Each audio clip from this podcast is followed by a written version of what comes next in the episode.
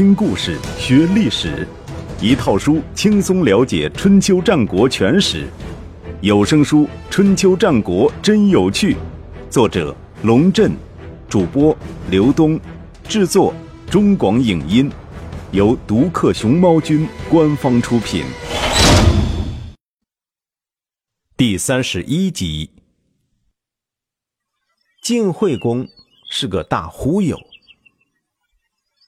晋献公听了宰孔的话，没有参加葵丘之会，中途回去了。但他始终有些惴惴不安，再加上本来就有病，回国不久便卧床不起，于当年冬天去世了。去世前，晋献公把大夫荀息招进宫，向他表达了托孤的愿望。自从公元前六五六年大子申生遭陷害自杀。公子重耳、夷吾相继逃亡，骊姬的儿子奚齐便毫无悬念地成为了晋国的大子，而荀息是奚齐的师傅，用后世流行的话来说，也就是太傅或太子太保吧。这一年，奚齐才十一岁，还是一个懵懵懂懂的孩子。君将老而大子尚幼，在那个年代是一件很危险的事儿。年幼的大子一旦即位为君，很快便会成为各种政治势力争权夺利的牺牲品，不但守不住君位，而且很难保全性命。当年鲁庄公将大子班委托给季友这样持重可靠的人照顾，尚且被庆父钻了空子，便是典型的案例。毫不夸张地讲，将一个未成年人推上君主的宝座。好比让他坐上电刑椅，通电只在朝夕之间。相对明智的君主会选择让自己的兄弟或年龄比较大的儿子即位，同时约定等年幼的大子长大成人之后，再将君位还给他。就像前面提到过的，宋宣公临死的时候，大子与仪年龄尚幼，他便将君位传给弟弟和，也就是宋穆公。并将羽仪交给宋穆公照顾。等到宋穆公将死，果然如约将君位传回给羽仪，而且主动安排自己的儿子公子冯出居郑国，以避免出现继承权纠纷。这在当年是为人称道的成功案例。但是在晋献公家里，这种安排肯定不能获得通过。想想看。立即处心积虑将申生、重耳、夷吾这些眼中钉拔去，为的就是有朝一日让自己的儿子奚齐坐上这把尊贵的殿行椅。当这一天终于来临的时候，他怎么可能让别人捷足先登呢？当时晋献公躺在病榻上，握着荀息的手，问了一个很实在的问题：“我将西岐这个幼稚的孩子。”托付给您，大夫，您将如何对待他？荀息稽首而对：“臣将竭尽全力为大子奉献自己的忠贞。如果能够济世，是主公您在天之灵保佑；如果无济于事，臣将以死相谢。”这样的回答听起来让人感觉有点怪，尤其是听到荀息说出个“死”字。站在一旁的骊姬心里猛地跳了一下。什么样的忠贞呢？晋献公又问道。但凡对王室有利的事情，臣只要得知，都会尽心去做，就是忠。恭送逝去的主公，服侍现在的君主，君无猜疑，就是真。晋国进攻虢国的时候，荀息的计谋起到了关键作用。现在看来。随着年纪的增长，荀息的脑袋瓜有点进水了。保护西岐需要的不是忠贞，而是权谋。听了荀息的回答，晋献公沉默了片刻，突然又若有所思地问：“重耳和夷吾怎么样了？”荀息愣了一下，回答说：“两位公子现在国外，想必都过得还好。”他心里暗自感叹。到底是父子情深，弥留之际，还是想到了这两个儿子？晋献公听了，点点头，又摇摇头，还想再说点什么，却已经说不出话了。荀息没有领会晋献公的意思，骊姬在一旁却领会了。晋献公死后，能够给西岐造成最大威胁的，就是远在国外的重耳和夷吾啊。晋献公担心的事情比预想中来的还快，他的遗体还停在灵堂里，大夫李克、丕正就开始谋划迎立公子重耳回国为君的事儿了。他们找到荀息说：“立即为祸公室，陷害已故大子申生，逼迫公子重耳和夷吾流亡国外。众臣早就有看法，现在拥戴三位公子的人将要有所行动。”而且有秦国作为外援，您打算怎么办？看到他们这样明目张胆的策划政变，荀息心里隐隐感到一丝悲凉。他木然地说：“那我只有以死保护幼主了。”李克说：“您这又是何苦呢？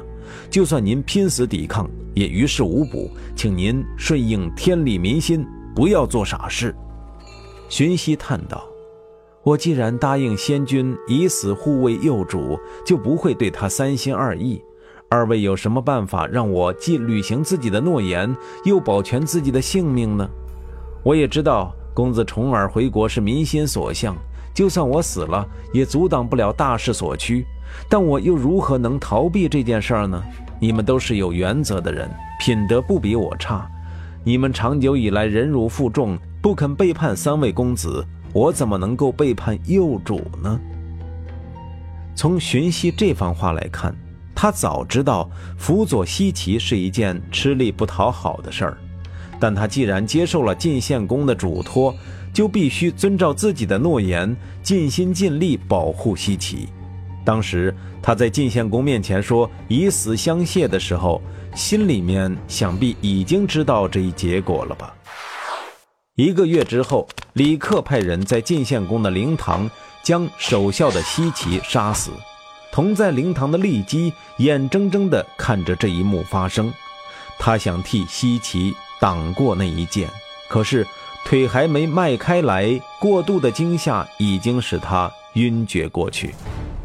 当他醒过来的时候，只看见闻讯赶来的荀息伏在西岐的尸体上大哭。当年他处心积虑陷害大子申生，所得到的结果就是这样的。他没有想到，在某些时候，卑鄙也会成为卑鄙者的墓志铭。用《红楼梦》里的一句诗来形容他，也许很合适：机关算尽太聪明，反算了卿卿性命。荀息跪在地上哭了一阵儿，拔出随身所佩之剑，便欲自杀。被旁边的人死死拉住。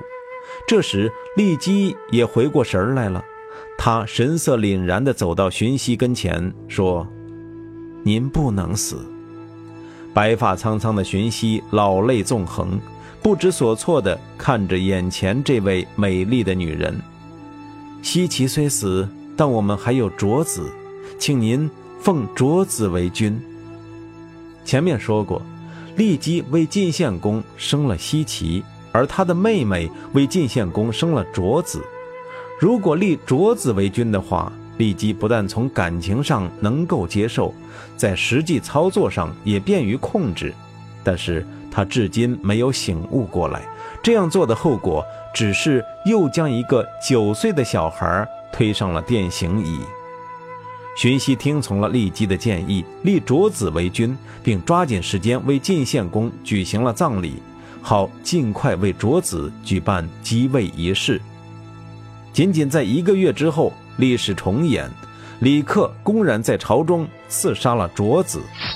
这次荀息甚至来不及自杀，他挺身而出与凶手搏斗，也被刺死在朝堂之上。《左传》评价荀息。借用了这样的诗句：“白玉之殿，尚可磨也；其言之殿，不可为也。”后世有人认为，这是在说荀息不能及时劝阻李克、批政的行为，没有尽到自己的责任。也有人认为，这是说荀息在接受托孤的时候就已经知道晋国人怀念申生和重耳，西岐如果当上国君，必死无疑。但他没有及时劝谏晋献公让重耳回国来主政，而是唯唯诺诺地接受了托孤，没有尽到进言的义务，结果导致西岐和卓子的相继死亡，责任重大。我比较倾向于后一种意见。和当年齐国人杀死公孙无知导致的结果一样，李克杀死西岐和卓子，造成了晋国的权力真空。晋国朝野都盼望着一个有能力的国君来主持大局，以结束混乱的政治局面。流亡在外的两位公子重耳和夷吾成为大伙关注的焦点。关于重耳和夷吾。这里有一个故事，可以看出他们之间的区别。当年晋献公听了二五的谗言，令重耳和夷吾分别镇守蒲城和曲城，又派大司空侍卫为他们分别加高蒲城与曲城的城墙。侍卫监工不力，工人偷懒，把柴火棍子塞到泥巴里，工作是很快就完成了，但是城墙筑得一点也不牢靠。重耳对此不以为意。而夷吾却抓着这件事儿大做文章，并且告到晋献公那里。晋献公于是命夷吾去问责侍卫。侍卫慢慢的站起来，昂首阔立，像是自言自语道：“我听说没有丧事而悲伤，忧患必定因悲伤而生；没有战争而筑城，必定为内乱创造条件。现在国家太平，没有战乱。”无缘无故加筑城墙，难道是守城将领有逆反之心，故以此防范国君的讨伐？所以，我如果认认真真完成任务，是对国君不忠；放任工人们弄虚作假吧，则是对国君的命令不敬。事情实在很难办呢。这一番话使得夷吾哑口无言。从夷吾那里出来，侍卫摇着头做了一首诗。一国三公，无谁是从。也就是说，一个国家有三个主人，真是让人无所适从啊。后来，骊姬陷害大子申生，祸及重耳与夷吾。晋献公派四人丕带领军队讨伐重耳所在的蒲城。重耳对手下人说：“君父的命令不可抗，谁敢抵抗，就是我的仇人。”四人披冲到重耳的宅子里去抓他，重耳翻墙而逃。四人披追到墙边，一伸手只抓住了重耳的衣袖。重耳情急之下挥剑就砍，正好将衣袖斩断，因此挣脱，逃到翟国去避难。第二年春天，晋献公又派贾华讨伐夷吾所在的曲城。夷吾本来想动员部队抵抗。然而，由于曲城修得不牢靠，无险可守，只好作罢。他也想逃到翟国。亲随细锐说：“您和重耳公子一前一后出逃，如果去同一个地方，人家会说你们早有预谋。不如去梁国。梁国和秦国的关系很好，而且申生的姐姐穆姬在秦国，好歹对您有个照应。”夷吾便逃到梁国去了。这些事情在当时的人们看来，反映了重耳心地仁厚、知礼守法，而夷吾为人刻薄、目无君父。所以，当晋国出现权力真空时，朝野之间对重耳回国的呼声之高，远远超过了夷吾。李克等人杀死卓子后，第一个想到的也是重耳，他们派人去翟国找他，希望他回国为君，没想到。重耳却推辞说：“当年我逃避父亲的责备而逃亡，已经是有罪之人。父亲死后又不能亲自为他送葬，更是罪上加罪。我哪里还敢指望回到晋国去？请各位考虑其他人选。”坚决拒绝了邀请。重耳的这番话使得人们越发敬重他。仔细分析起来，重耳这样说，确实也体现了他为人仁厚的一面。但更主要的原因是，在当时那种情况下，如果他贸然回到晋国去争夺君位，很容易被人怀疑他与李克等人是同党。那么，李克杀西岐卓子二君的事情，他也有参与的嫌疑。这个黑锅重耳是不愿意背的。更何况，当时晋国的政局并不稳定，形势不明朗，匆匆卷入的话，很难说会有什么变数。重耳留在国外静观其变，也不失为稳妥之策。相对于重耳的持重，夷吾则显得急不可耐。他听到晋国国内生变的消息，立刻打点行装，准备结束流亡生涯，回到晋国去争夺君位。追随着他一起跑到梁国的吕省和细锐，一把拉住了急匆匆想要孤身直入的夷吾，说。国内政局不稳，咱们不如借助于齐国、秦国的力量，恃强而入，方可万无一失。夷吾想了想，觉得很有道理，于是派细锐前往秦国，请秦穆公派兵相助。前面说过，晋献公和齐姜生了一儿一女，儿子就是申生，女儿嫁到了秦国，成为秦穆公夫人。按照这个关系，秦穆公是夷吾的姐夫。姐夫帮助小舅子本来也是理所当然的事儿，但是秦穆公的小舅子很多，为什么要特别帮助夷吾呢？他顿了顿，抛出了一个问题：晋国群臣中，夷吾公子可以依赖谁？这句话说白了，是想了解夷吾在晋国国内的支持度有多高。细锐的回答很巧妙。啊，我听说在外流亡的人最好不要拉帮结派，暗中勾结国内的大臣。不拉帮结派，自然也不会得罪什么人。一出一入，夷吾公子这个人自小不喜欢搬弄是非，不惹事，但也不怕事，做事有理有节。长大之后也是这样。所以您若是问我有谁在晋国暗中支持夷吾公子，我只能回答您一个也没有。